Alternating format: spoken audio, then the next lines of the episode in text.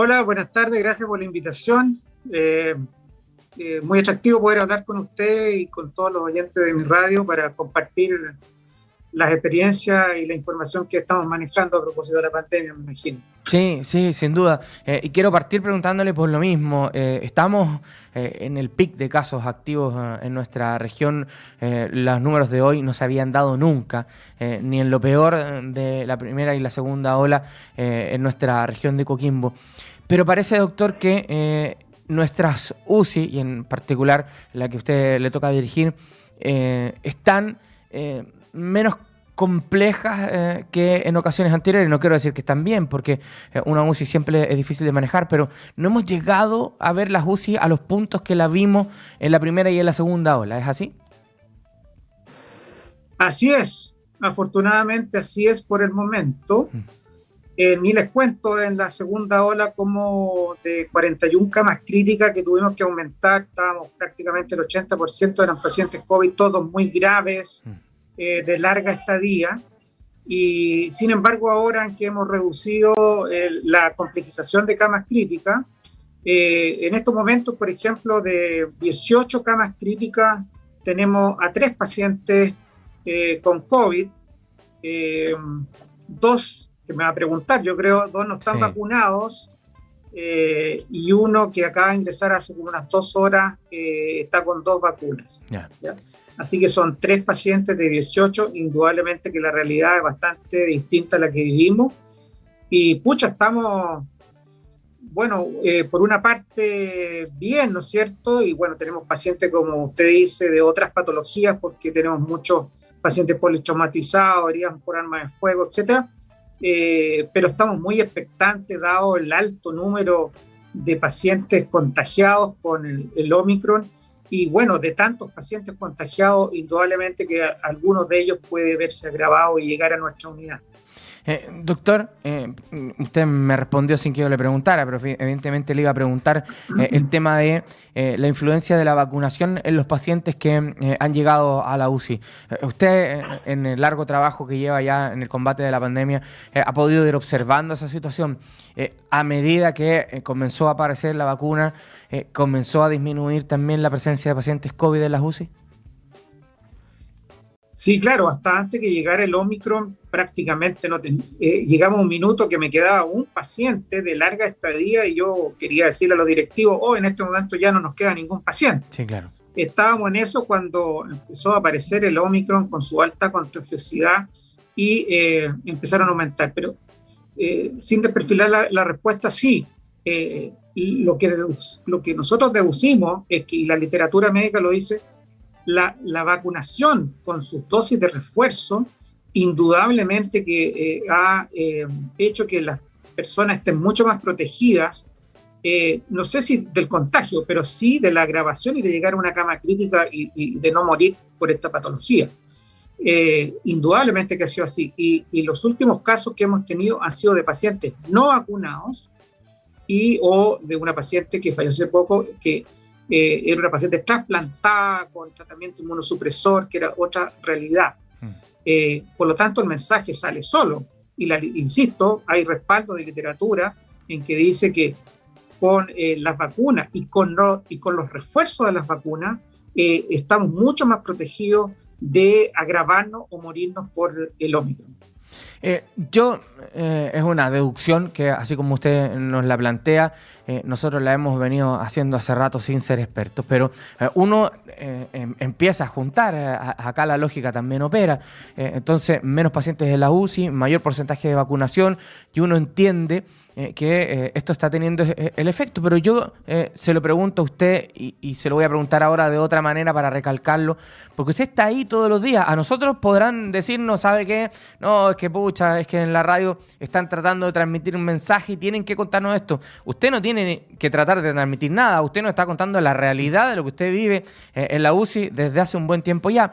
¿Tiene memoria usted de la última vez que le llegó un paciente a la UCI con todas sus vacunas, e, excepto este caso de la paciente trasplantada, digamos que es una situación absolutamente eh, eh, diferente. Sí, varios meses, varios meses atrás que tuvimos con tres vacunas, eh, pero no era el Omicron, tuvimos, pero deben haber sido uno o dos pacientes de, una cantidad muy grande. Mm. es absolutamente nítido y claro que el estar vacunado, y quiero insistir, no solo vacunado, sino lo que se llamaba los refuerzos, son fundamentales. El Omicron, que tiene una contagiosidad, una contagiosidad espantosa, eh, y ustedes lo ven en los números, eh, para protegernos debemos tener los refuerzos. Es la única forma de que eh, no nos agravemos y caigamos a un ventilador mecánico. Así que yo antes de conversar con usted me, preguntaba eh, si tengo que transmitir algo de tranquilidad por el hecho de que no tenemos el número de pacientes críticos conectados a un ventilador, más allá que nos llegó uno hace unas dos horas atrás, pero eh, quiero eh, enviar el mensaje de que no, no, no nos podemos relajar, o sea, todavía me incomoda, así como alguna vez lo conversé tiempo atrás con algunos de ustedes, los periodistas, de que cuando uno salía a la avenida, el mar estaba lleno de gente, en la segunda ola era espantoso ahora todavía me da mucha inquietud y, dan ganas de compartir cuando uno ve los, pacientes graves y la contagiosidad que tiene este virus, de que hay tanta gente y tantas aglomeraciones y sin los cuidados de ellos. Por lo tanto, yo creo que las autoridades deben estar, bueno, de hecho ya cambiamos de fase, ¿no? Pero eh, eh, de estar muy atentos a eso. Aquí tiene que haber un mensaje no de dramatismo, sí de mucho cuidado eh, y de estar atento a los refuerzos. No nos podemos quedar sin vacuna. ¿ya? a Djokovic no lo entiendo. Todos admiramos a Djokovic, pero no entiendo que hay, hay, una, hay una pandemia, hay una endemia, una casi una endemia, y que no podemos hablar, no solo nosotros, y ustedes lo han dicho, son los familiares. Mm. Nosotros hemos tenido pacientes que un joven se ha contagiado en un carrete, contagió al abuelo y se ha, ha fallecido el abuelo. Entonces, ojo con, con, situaciones dramáticas, seamos responsables por nosotros y por los que están al lado nuestro. Eh, esto eh, está muy lejos de ser eh, una simple anécdota. Más de alguno dirá, bueno, si el, ahora con todos los avances que hemos tenido en materia de tratamiento, con todo el esfuerzo que está haciendo el personal de salud, con la vacuna, no, si al final me va a dar un simple resfrío nomás.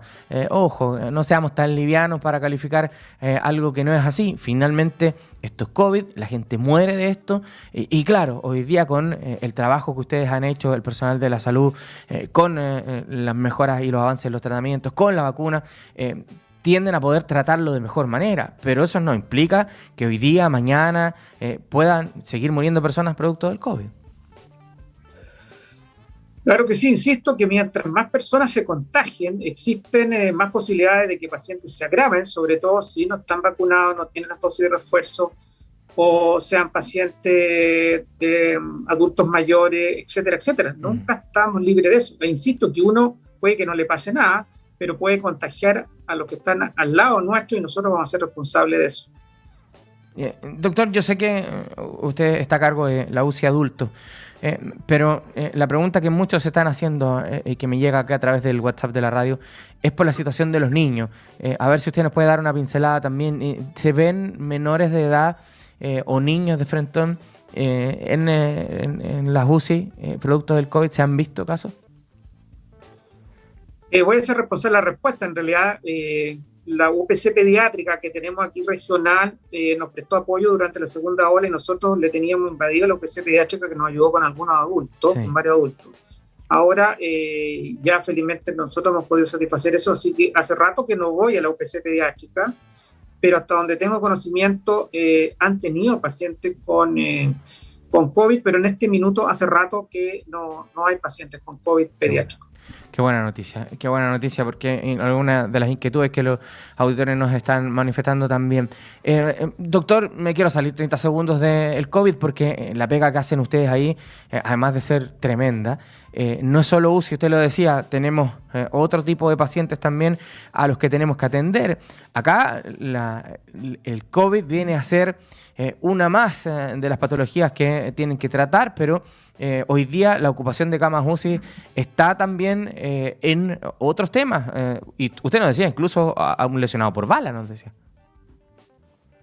Sí, eso es constante. Bueno, nuestro centro de Coquimbo, el centro de neurocirugía, el politraumatizado, así que hemos recibido pacientes también de accidentes automovilísticos de alta energía y últimamente dos, dos agresiones por armas de fuego.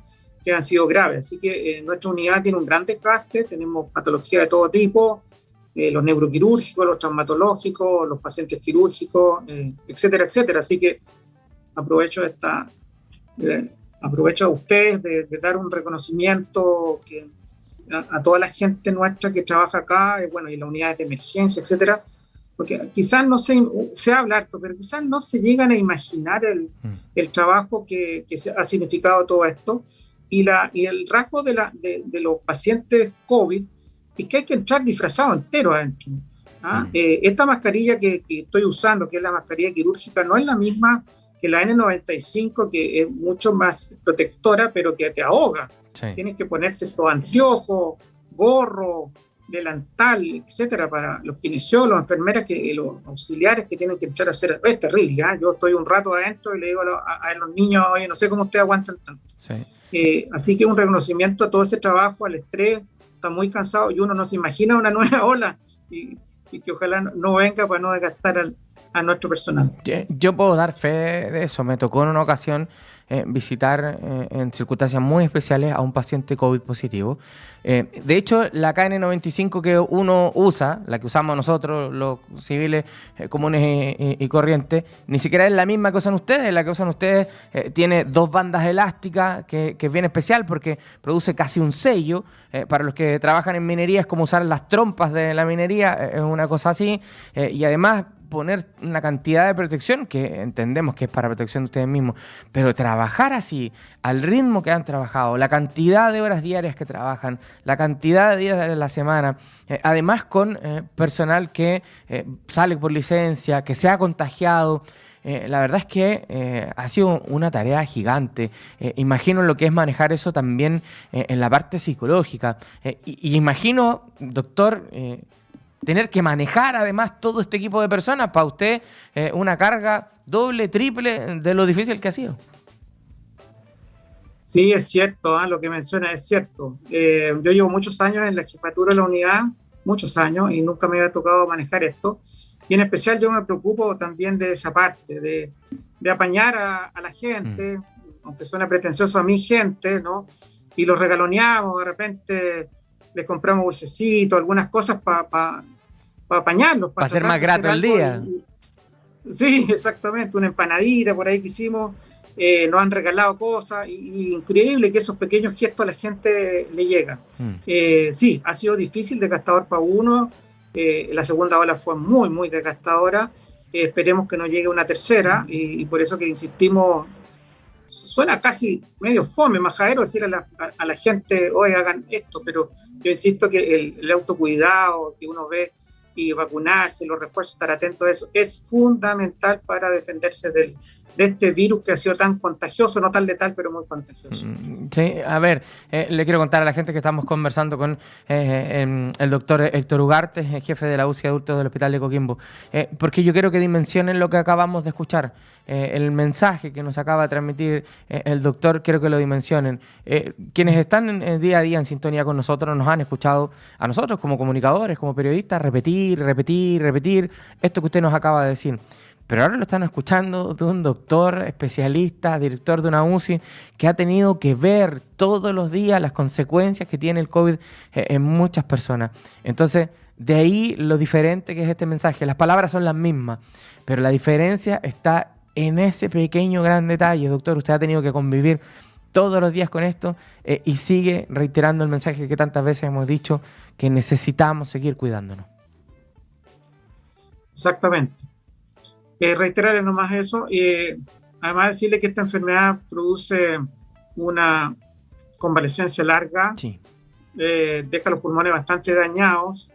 Hemos tenido pacientes con, de hecho uno de ellos lleva 40 días con nosotros, está muy débil de la parte muscular, eh, cuesta mucho la recuperación.